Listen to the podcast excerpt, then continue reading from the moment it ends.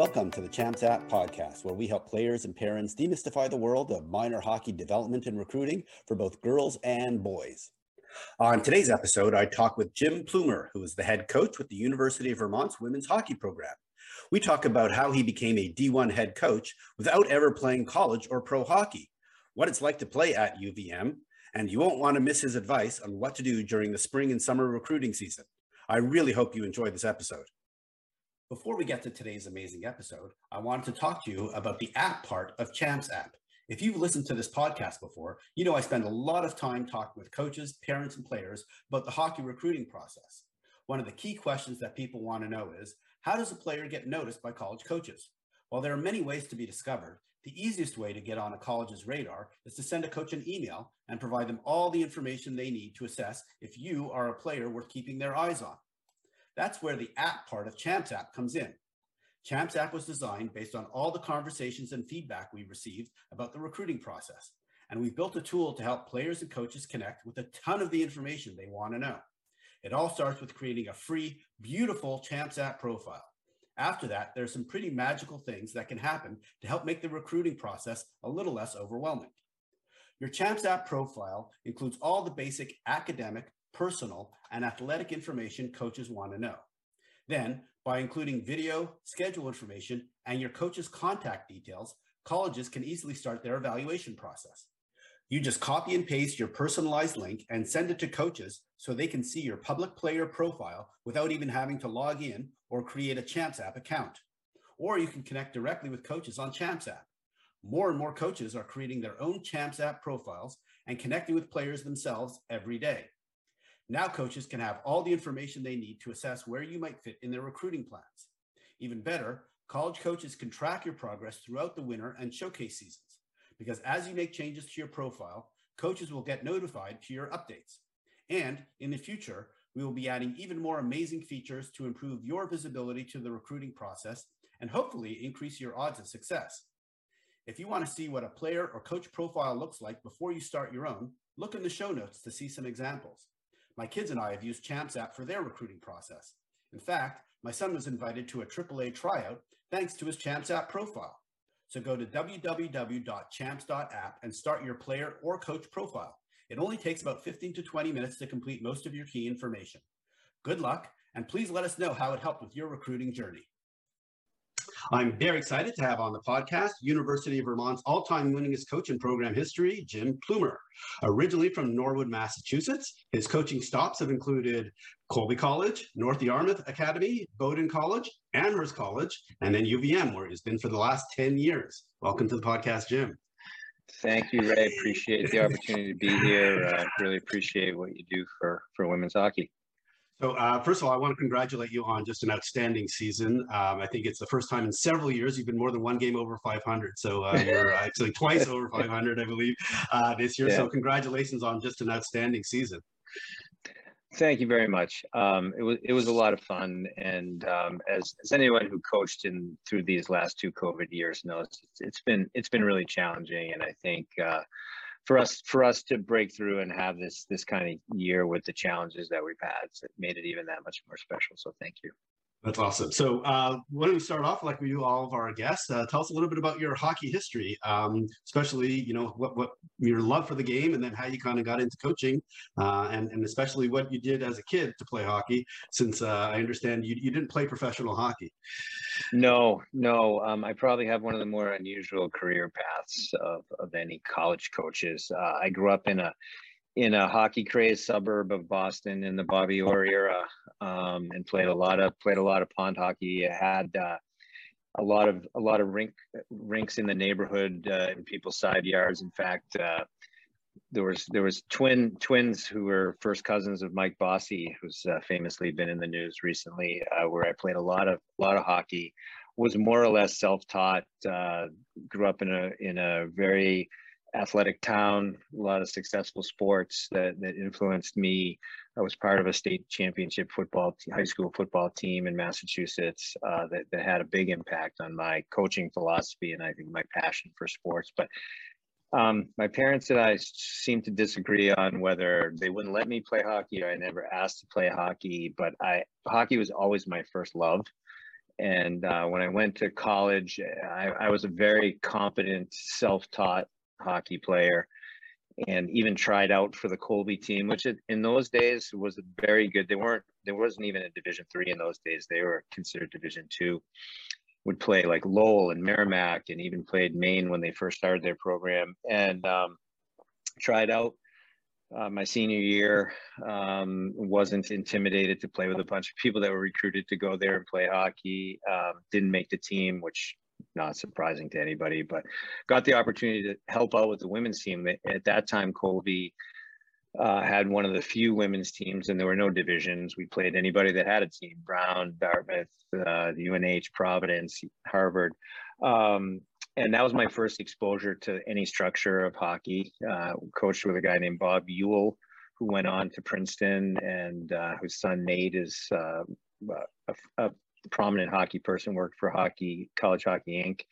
Um, and then basically um, really didn't pick up coaching again until I had a son that was playing, and I started coaching all his sports and really got the bug had the opportunity to get involved in a high school program uh, uh, so long story short owned a business in in the portland maine area um, I, I, think at some point realized i was working to support my volunteer coaching habit was a coaching director for casco bay hockey and um, thought i might want to transition later later in life into coaching and teaching had the opportunity to to to become the JV girls hockey coach at North Yarmouth Academy, which famously has uh, the Travis Roy Arena. That's where Travis is from. Yeah. And um, took over the the head coaching the the varsity team the next year. Was really hooked on. Uh, it was my first experience back in with the girls exclusively. Uh, became friendly with Michelle Amidon, who at the time was the, the the Bowdoin coach. We had some aspiring college players. I wanted to learn what it took to become a college player and then struck up a friendship with Michelle.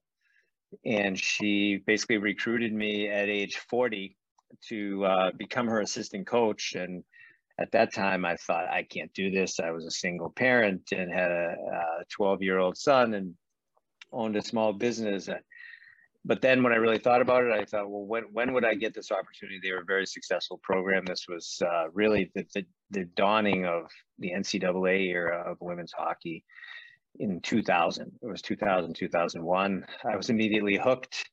Uh, at the end of that first year, I, as I like to say, I sold everything I owned, which wasn't much. I sold my business and my, my house in order to um, support this career change and uh, said I'd give myself two years to get a head coaching job. And two years later, I got the, well, right. That was at the end of my first year. So at the end of yeah. year three at Bowdoin, um, I was fortunate. We were a very good team, made it to the NCAA Frozen Four the first two years they had Division three women's hockey as an NCAA sport and uh, got the job at, at Amherst College. All right. So before you go into Amherst, I got a question for you. So you're yeah. you're you're probably the first coach that I've spoken to who didn't play college hockey. So yeah. I'm going to ask the reverse. Usually I ask them what made them such a good hockey player, but I'm yeah. going to flip this around and said, by not playing hockey, what made you such a good coach? Well, there, I think two things. One is I really I had a knack for breaking down skills uh, because I had taught myself basically how to shoot snapshots, uh, how to how to how to skate. I mean, I later on in life I went to like a Laura Stamm power skating course, yeah. when, when Laura herself was teaching it. Um, but but um, I think a I had a I had a passion for te- the little things um, skill wise, but but even more so, I think I've I really felt like I had to learn a lot. I became, I, you know, I I, I like to think that even now 23 years later, I, I still want to learn. But at that time, I wanted to go to every coaching clinic I could. I wanted to talk to every coach I could, and I, I felt like I always had something to prove. And so, I had a real passion. I my little story uh, about about my coaching philosophy goes back to coach pitch baseball right after t-ball when the coaches pitch, and um, I was I was coaching my son's team of boys and girls. I don't even know how old they were, five or six years old. The key the key to this thing was to be able to the coach pitched underhand you had to be able to pitch it right to where the kids swung the bat in order for them to hit the ball. And I, I just had this, I had this craving to just like, if I could find a way to um, pitch to these kids' sweet spot is what I call it, then they'd hit the ball and they'd feel good about themselves. And so, early, you know, really early in my career, I just that's all I wanted to do was was to was to help kids feel feel good about themselves, be able to pitch to their sweet spot. You know, like coaching got a lot more complicated as my career went on, but at, at its fundamental core, that that's really what I believe in. And um, so I, I think that, and I don't want to categorize any other coaches. I, I, mean, but I know that a lot of people that have just been were good players didn't necessarily even know what made them good players, and I think that's why we rarely see like star players become star coaches. Even Wayne Gretzky didn't didn't succeed, or as as a coach, at least by by most measures. Um, and so I think for me, I always felt like I had to reverse engineer everything, and and figure out how to explain that. So that that's really uh, the short gotcha. answer to that. That so wasn't how, even that short of an answer. so how, how are you able then to you know in your first head coaching job and uh, at Amherst College, how were you able then to to translate that and build a program there because you had quite a lot of success there? Yeah, well, I mean, the one thing that was that was really translated right away was I was coaching in the same league, so I knew who to recruit. I knew what the competition level was in the NESCAC League, which is very good. At that time, Middlebury was the gold standard, which they're back to being right now as they're defending that. They just won a national championship. Um, both Middlebury, Bowdoin, Williams were the best teams. I knew the kids to recruit. I knew what kind of kids went to those schools. I had gone to a school like that at Colby, um, so I really enjoyed uh, coaching these these overachieving players and had had had a lot of people that ultimately had major success after hockey as well. Met a lot of a lot of doctors came out of our programs um, at, at Amherst. But you know, I think I think when I compare that to making the leap from Amherst to to UVM, much different. I didn't know the landscape as well as I knew going into Amherst. So um, you know, really focused on recruiting. Amherst, one of the most prestigious academic schools in the country, and um, we did. They did not have a good hockey program at that time. And I think um, coming from Bowdoin, where we had been one of the best best teams in the country, uh, I had some credibility in the recruiting game of saying, "Hey, this is what we're going to build here." And um, you know, Amherst and Williams are kind of like the Harvard and Yale of small liberal arts colleges, so had a had a major trump card in sort of being able to attract the the kind of student athletes that want to go to those schools. And yeah. um, you know it took a couple of recruiting classes to start getting the right people and and we had a really good culture and we had we had a lot of fun and we won a lot. Awesome. Okay so um, then the obvious next question is, is is you know given your success how did you end up at the university of vermont? What, what was that process like and how did you get the job?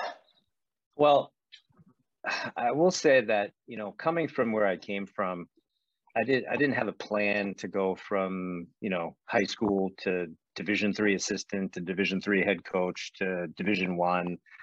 Uh, I th- I think I was kind of making it up as I went along. I was I was having success and enjoying it, and it wasn't until like really we won our first national championship in 2009 at Amherst. Um, I started to think about whether what I was doing, and I had tried. I think I had taken a different path.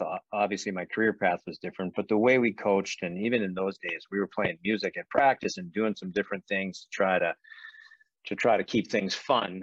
Um, whether that would translate to the Division One level, and I started to have some conversations with some some some division one programs at that time and i but i but it wasn't like i had to do this be successful so i could become a division one coach and i was already getting on in years, let's just say. And and I knew that it wasn't like I was going to chase every Division One job around the country. Um, ultimately, we won again in 2010, and at that point, you know, I was I had proved you know had proven some success, and new challenge. So yeah, I thought I thought about it. I was getting a little restless. This is the guy who you know changed careers and you know, went to work at Bowdoin for seven. The first year that I was quote unquote full time at Bowdoin, I made seven thousand one hundred forty dollars at age forty one, and I know how much it was because I got hired for seven thousand and I got a two percent raise. so it's easy to easy to remember that all these years later. So this is the guy that you know took some crazy risks when you know it might not have made that much sense to be a single parent and um, and and change careers and um, so I was I was open to it, but it was really only a place that I would want to live, where I thought that a program that I thought could be successful at that point. And so a couple years after the um, the second national championship at Amherst, the, the, the Vermont job opened, and I was, you know, I thought I was very familiar with Burlington, been here many times for recruiting and work camps up here, and had stayed up here when we were playing tournaments at Middlebury and, and such. And you know, I thought it was a it was potentially a good fit. Um, the program hadn't had any success, and I thought maybe I could do what I had done at Amherst, which was take a program that had never had a winning season and you know, at, at Amherst, it happened in my fourth year. We started having success. We won national championships in my sixth and seventh years there. Um, I'm not gonna lie. I thought I thought we could. I thought well, we could get better faster than it turned we'll out. Get back, to, we'll get to we'll be. get back to the uh, challenges. But, but uh, anyways, that's how. Up, yeah. Um, Jeff Schulman. You know, I think it's a unique. It's a unique environment. They had. Um, they had reached out to me, uh, and and I did have an interest at the same time, and um, yeah, the timing was good, and I think they they uh, they thought that that it was a good fit, and so did I. Awesome. Okay, so let, us talk about UVM then. So I, I, I learned yesterday, even though I, I grew up right near University of Vermont, I never realized what UVM actually stood for until yesterday, which is yep. Universitas Viridis Montis, if I pronounced it properly. I always thought it was like University of Vermont Montpelier or something like that, but no, yeah. it's actually yeah. it's actually a Latin word for Green Mountains. Um, so let's talk about uh, you know where you're located. Um, similar to uh, we had Chris Donovan from St. Michael's on the program, also located in uh, Burlington, Vermont. So quite beautiful area, neck of the woods woods. Um, maybe just talk about you know, the, the, the school, the academics, um, and then some of the facilities, specifically Gutterson Fieldhouse, which is uh, for those watching on the podcast uh, on video can can see in the background a beautiful barn. Yeah. And that's actually a, an older picture. We now have, uh, we're in the midst of some renovations. We got a new video scoreboard. I can see our old scoreboard over your head there and new press box on boxes on the other side of the rink and and uh, kind of a, a slow moving construction project, but uh, but it's happening. Um, I mean, I think Burlington's a really unique city um, in some respects. I had been to Madison, Wisconsin before with my son visiting uh, for uh, to possibly go to school there, and I, I thought there was I thought it was really neat.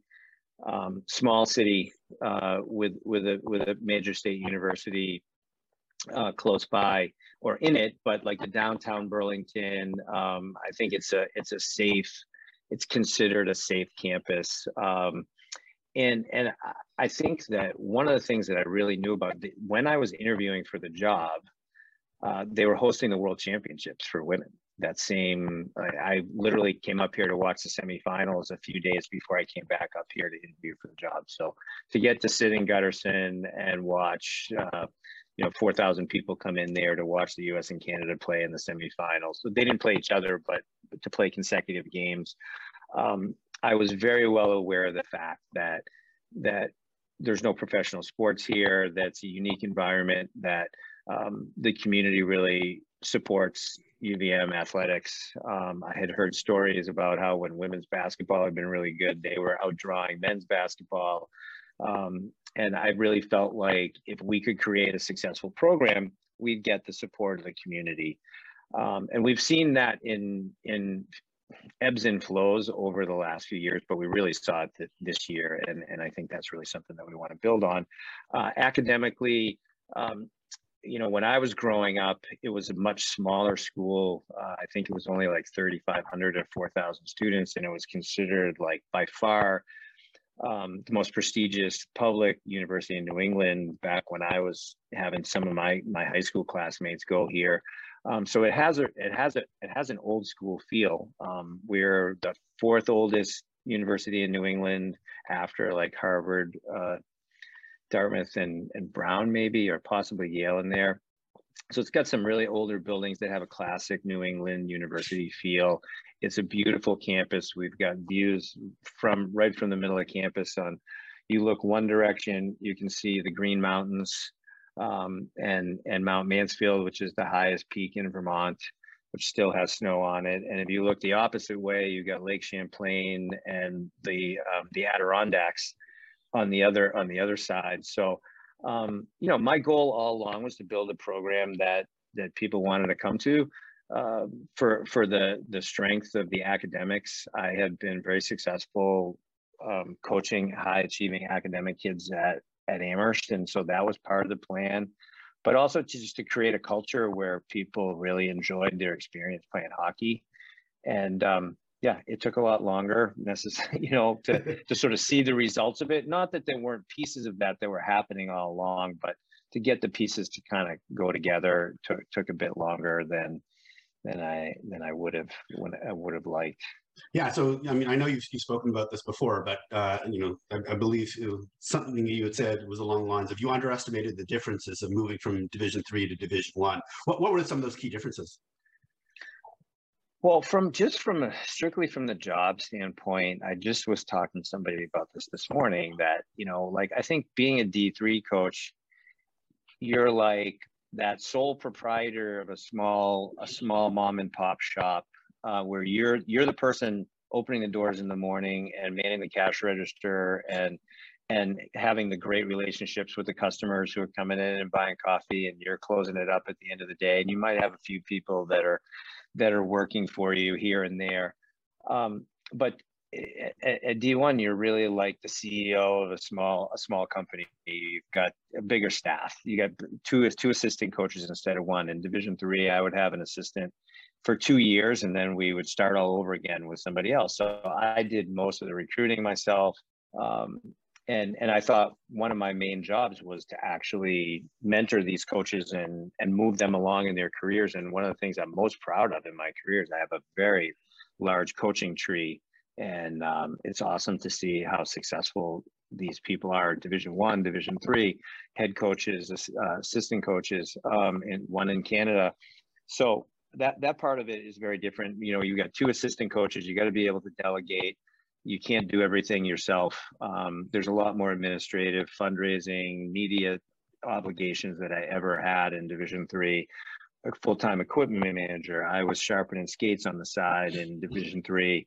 Um, you know, athletic trainer, um, strength coaches. All you know, you're you really need to be to be an effective leader and communicator and it took me a while to find my my voice in that and um, and and the recruiting piece i obviously wasn't recruiting to the level of of hockey east or to division one even though you don't get to be good at in division three without recruiting division one caliber players frankly but not the kids that are the difference makers. And and i think you know, I learned very quickly when I was coaching against marie Philip Poulin or Kendall Coyne or Alex Carpenter that there wasn't there wasn't any scheme to outcoach the talent of some of these players. So rarely in Division Three would you have somebody that could take over a game like those guys, for example. And BU had a, had a, had quite a, a lot of those players, Victoria Bach, Rebecca Leslie over the years, and um, and BC did as well.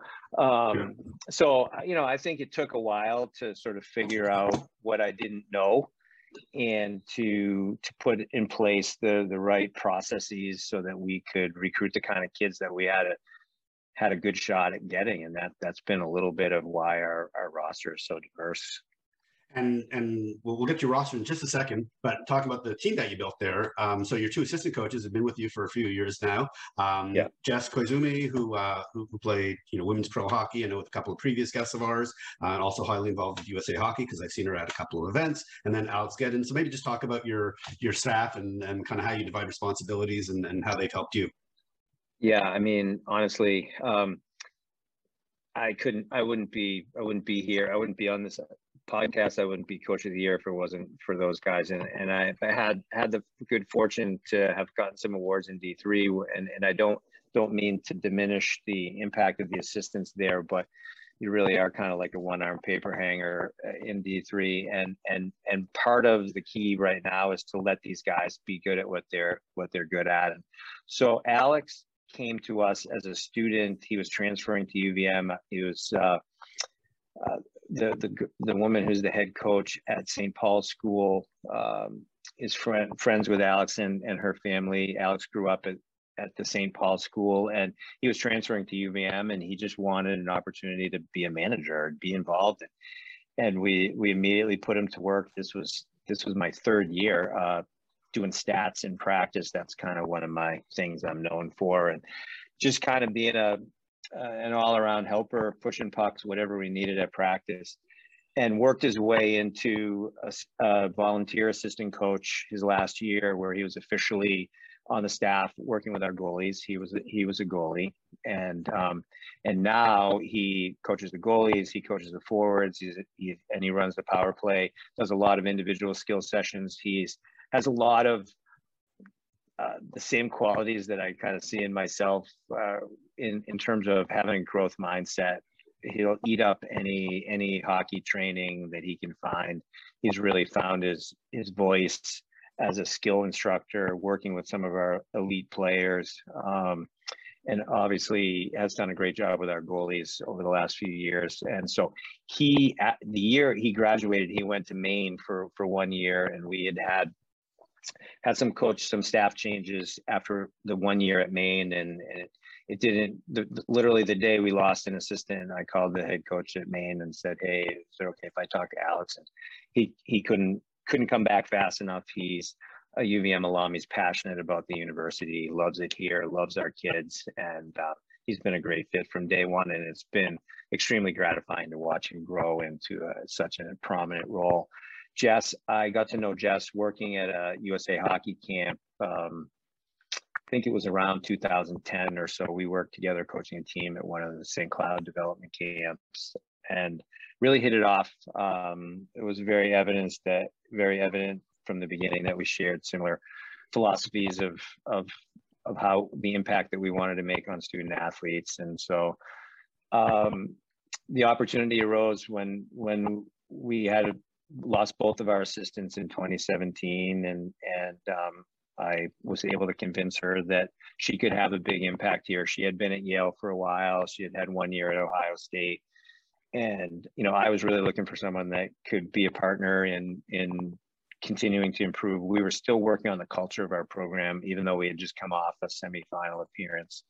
Um, still, really had a long way to go with our culture, and she's just so passionate uh, about about making an impact on kids for the rest of their lives. Um, came in with a big emphasis on skill skill work.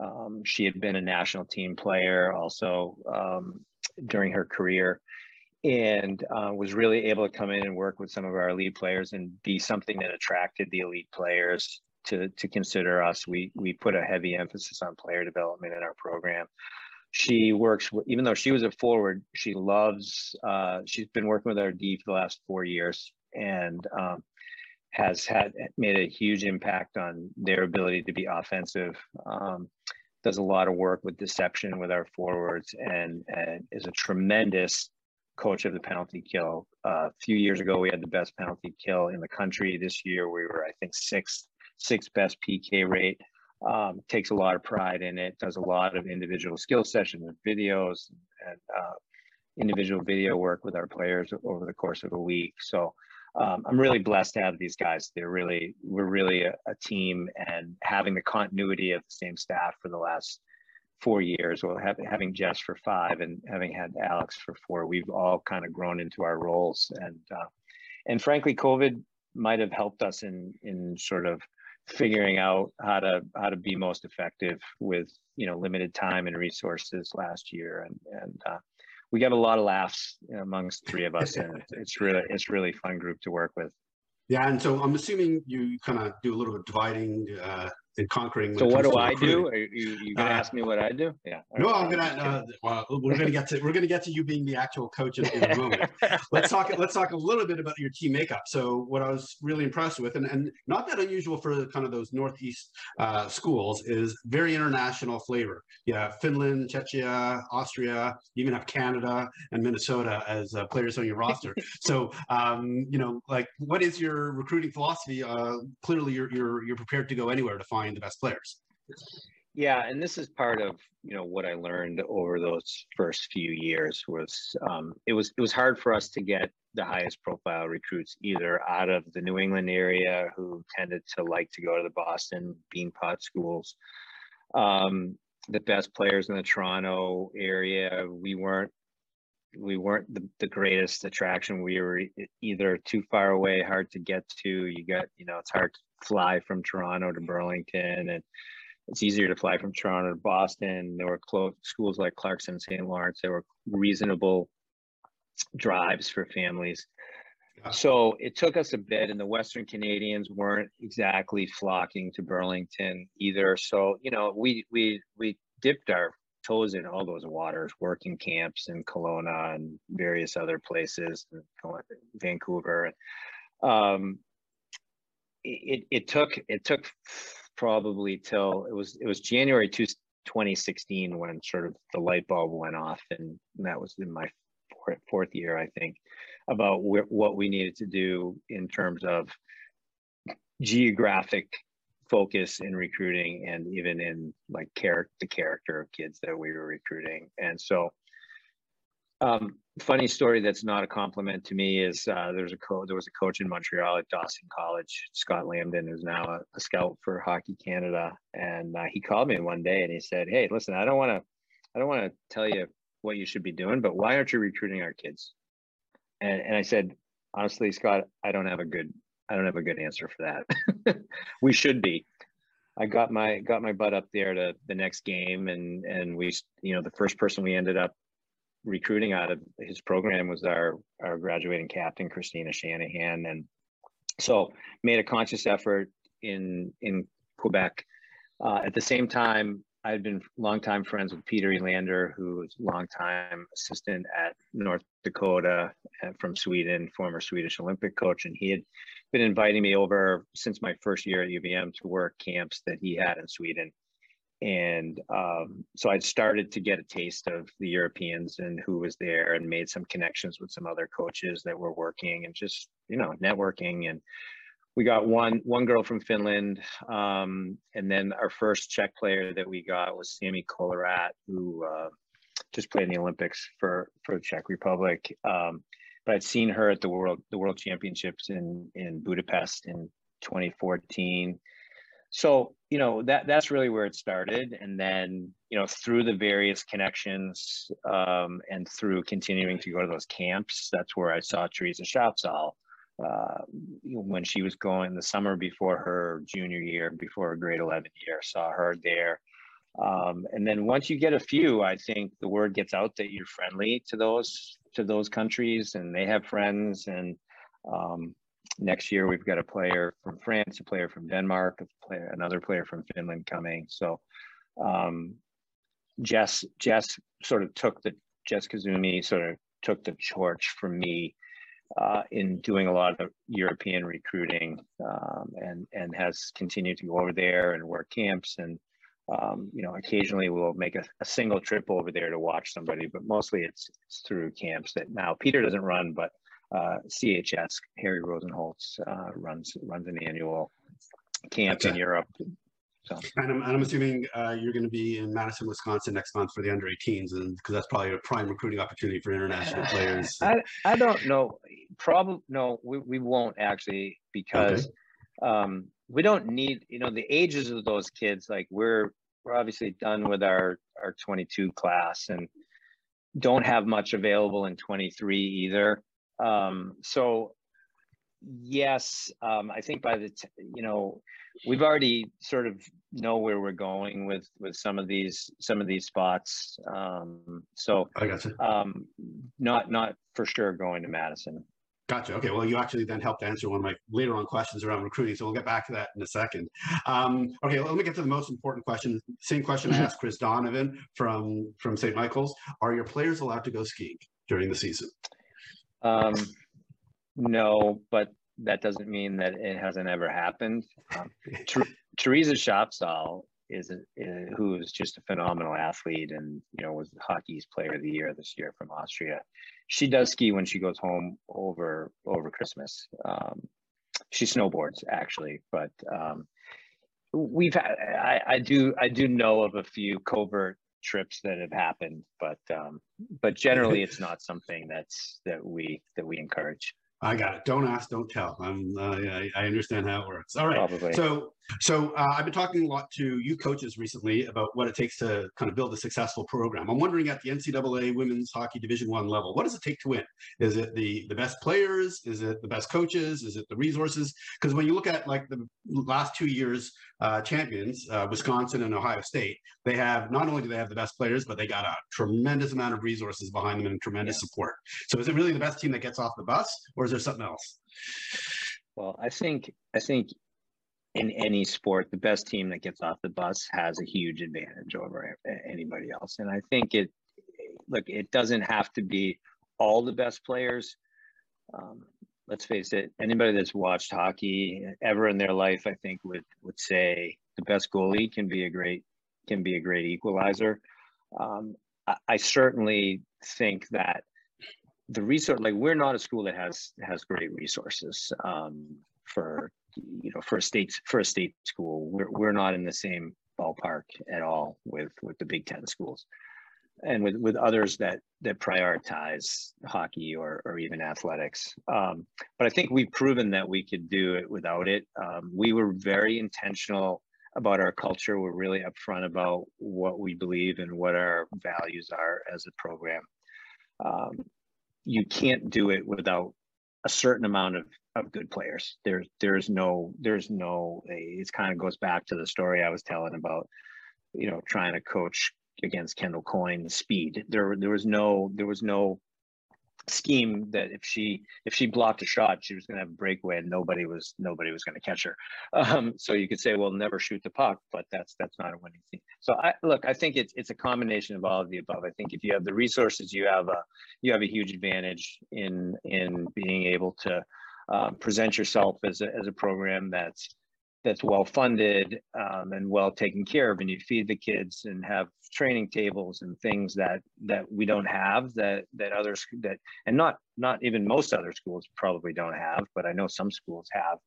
Um, but I, I do think that yes of course when two good teams get off the bus i think coaching has a lot to do with it. And and i don't necessarily mean matching lines or or game game in game decisions, but uh, game planning, uh, uh, you know, strategies, the way you want to play. Um, but I think you got to have a, you got to you got to be close enough in talent for the coaching to to be able to make a difference. But um, I really think that culture has become such a big part of it that um, that it that becomes a big recruiting tool. When when you have kids visit and they meet your team and they see people that are happy and and bought in and having having a good you know a good experience. And and let's face it not everything that we do can be fun all the time. Doing sprints or some of the work in the weight room or things like that aren't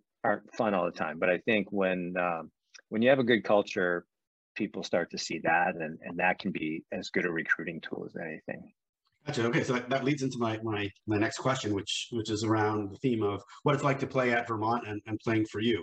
So um, maybe you can just help me with an expression I think you have called, which goes something like "chop some wood and carry some water." What, what does that mean? yeah. Well, that means that we we always got to take care of the fundamentals. Um, there's there's a great book by Joshua Medcalf by that by that title, and it's sort of like everybody wants to uh, you know to to to see a beautiful house built but you can't do it without the foundation. You can't do it without building it sequentially. You can't put the roof on before you put the walls on. And i think chop wood carry water refers to the idea that we've got to be good at the fundamentals um, and and that's on and off the ice. Like I, I don't think that you can cheat your way to being good.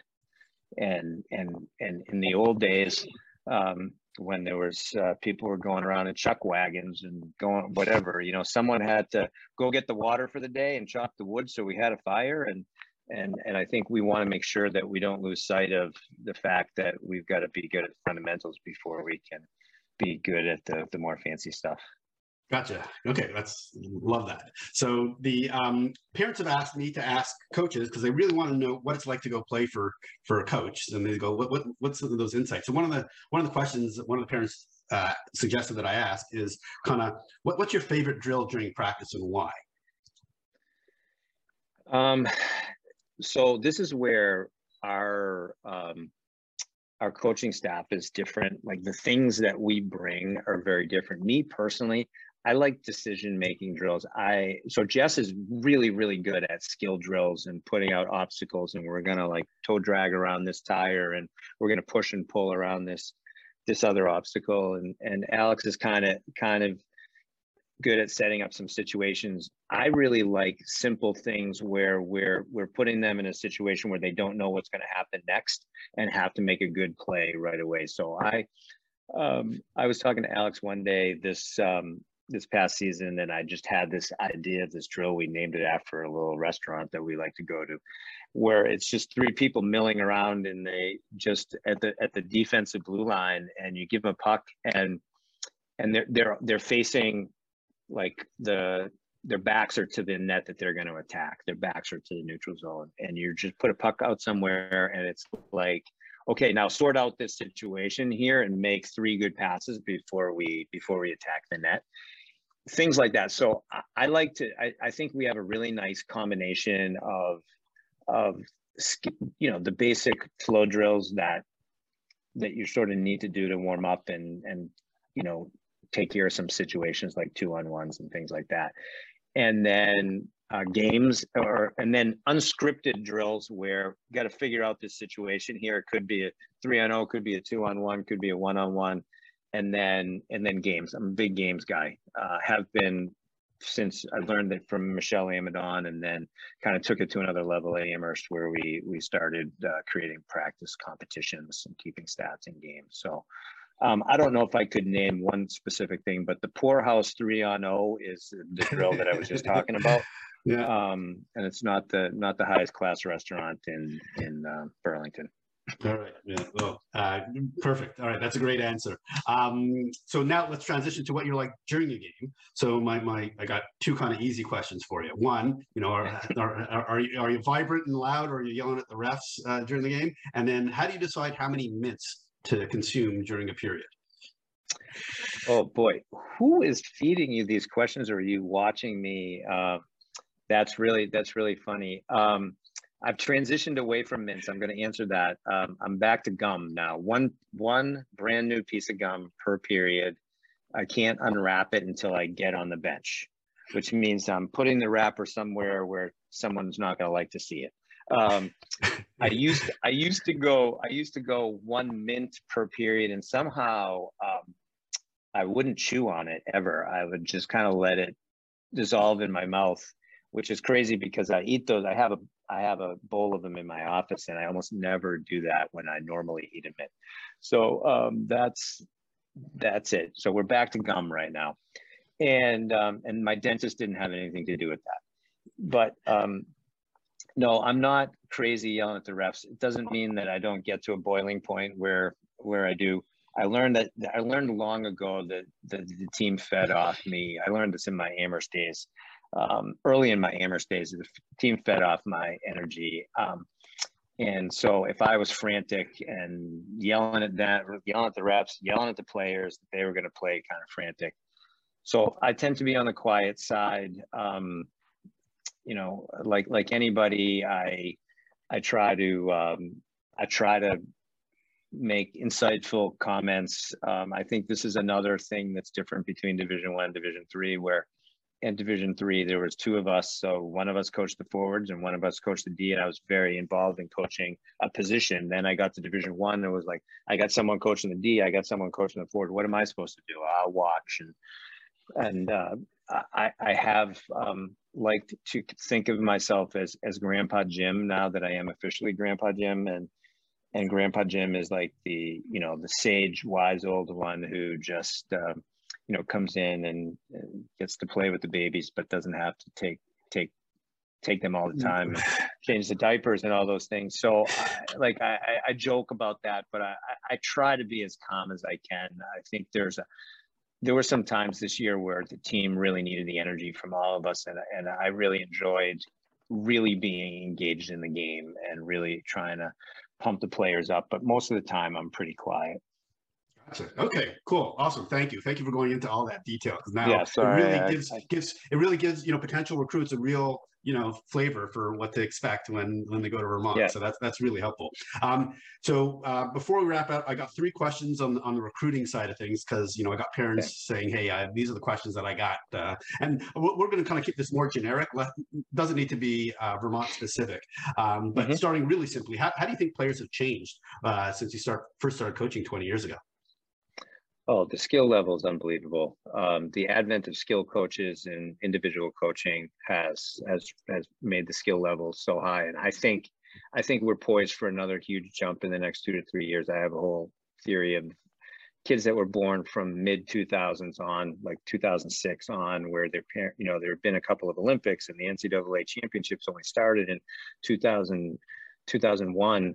Um, that that it's become a more mainstream sport and and so those kids that were born from then on like the coaching that they're getting at younger levels the access to high level training we have this unbelievable training center in vermont called elevato 2 which you may see around on social I've heard of media these guys are That's uh, They're, I believe Tori um, Mitchell's you know- uh, Tori Mitchell's uh, company. Yeah. Yeah. Tori Yeah. Mitchell and Pete and Pete Lennis. Um, Yeah.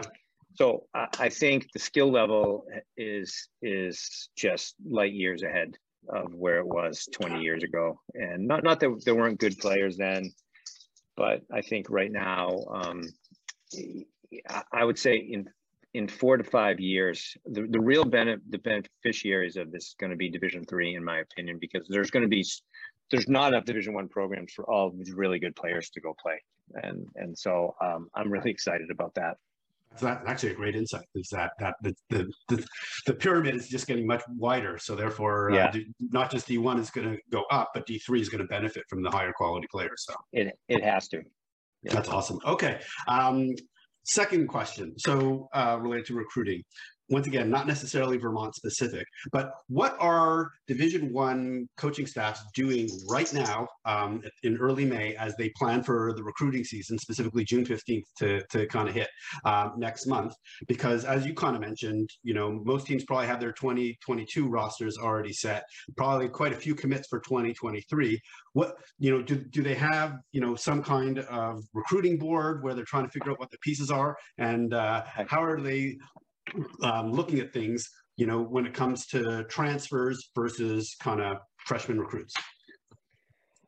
Uh, great question. I, I think it varies. The transfer portal is definitely, um, you know, thrown a wrinkle in that nobody really sort of saw coming, and and the, the fifth year COVID uh, eligibility has also has also changed that. But I'll just say, I hope that most most coaches are taking a break right now. I know we're kind of happy that we, we're in a quiet period in, in women's hockey in, in May, and we end up being pretty busy right from the end of the season up till now and so i think we do need a little bit of um, time to to kind of regroup and recharge but yes the the plans are to um, you know to be ready for june 15th we were recruiting in april through uh, well through late april um, both at usa hockey nationals i think most people would be there uh, Ontario Provincials, Quebec Dodge Cup, uh, College Hockey Showcase in Florida. There were there were a bunch of things that people were doing, but I think right now the, the main thing is to be ready for June fifteenth. And who do you want to call? Um, who are you know we we still and I and I I think you know this this ripple effect of the fifth year of uh, for COVID is going to you know impact for another three years. Um, you know, we we had pushed people back, and other you know people that were committed been pushed back. So um, I think we're going to still have a, a, relatively few number of spots for the next couple of years, and I think that um, it becomes it becomes very specific, like a need versus sort of hey we're replacing a whole class like in some places some schools might have only two or three kids graduating from a class of five of six or seven because of people are staying um, so I, I think that I think that it's not unusual that people are gonna like save a scholarship for someone that pops up in the transfer portal that you won't know about until you know next fall or you know a grad transfer type person.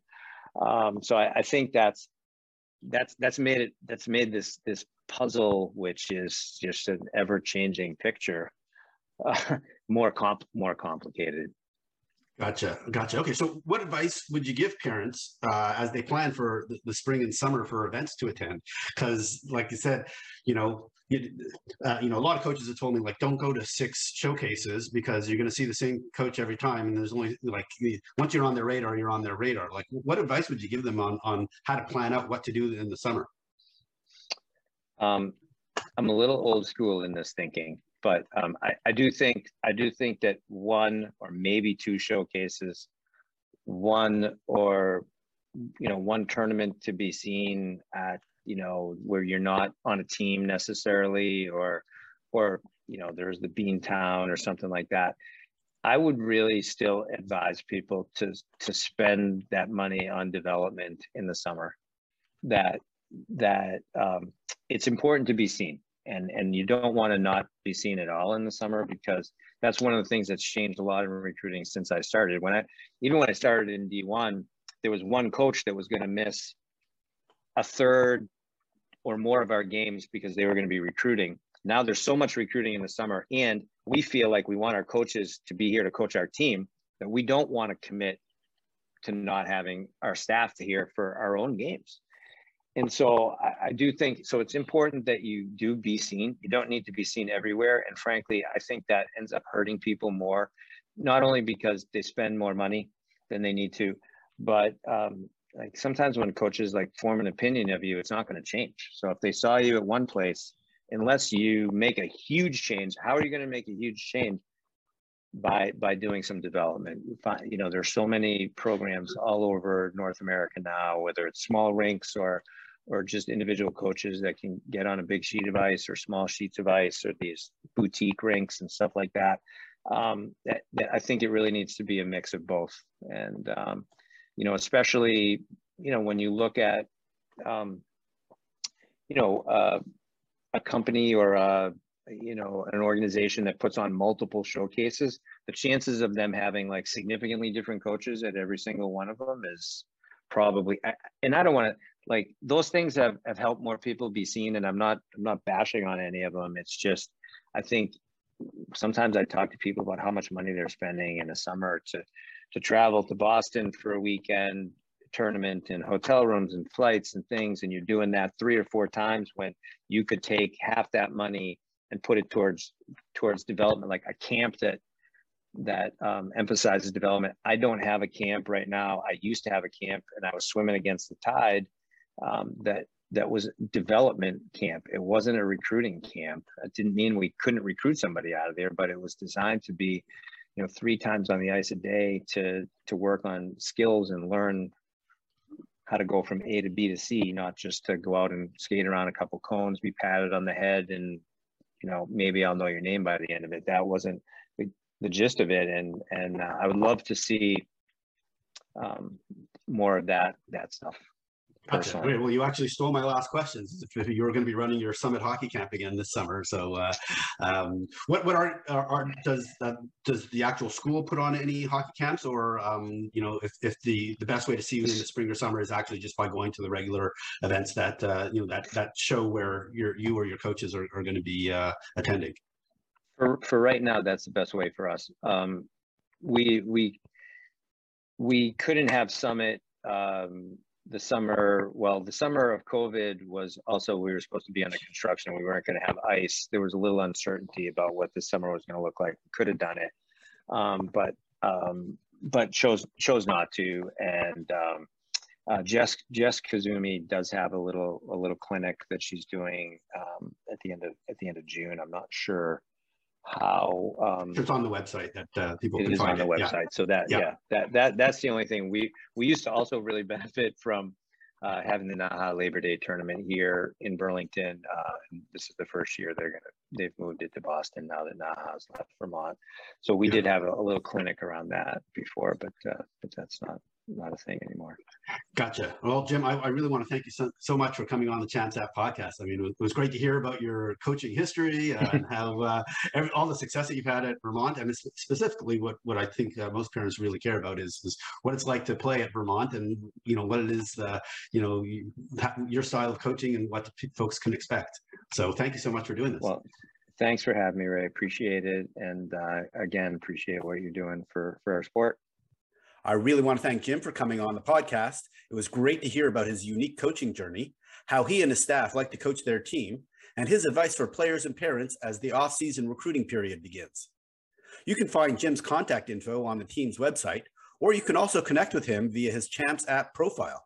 The link to his profile is in the show notes.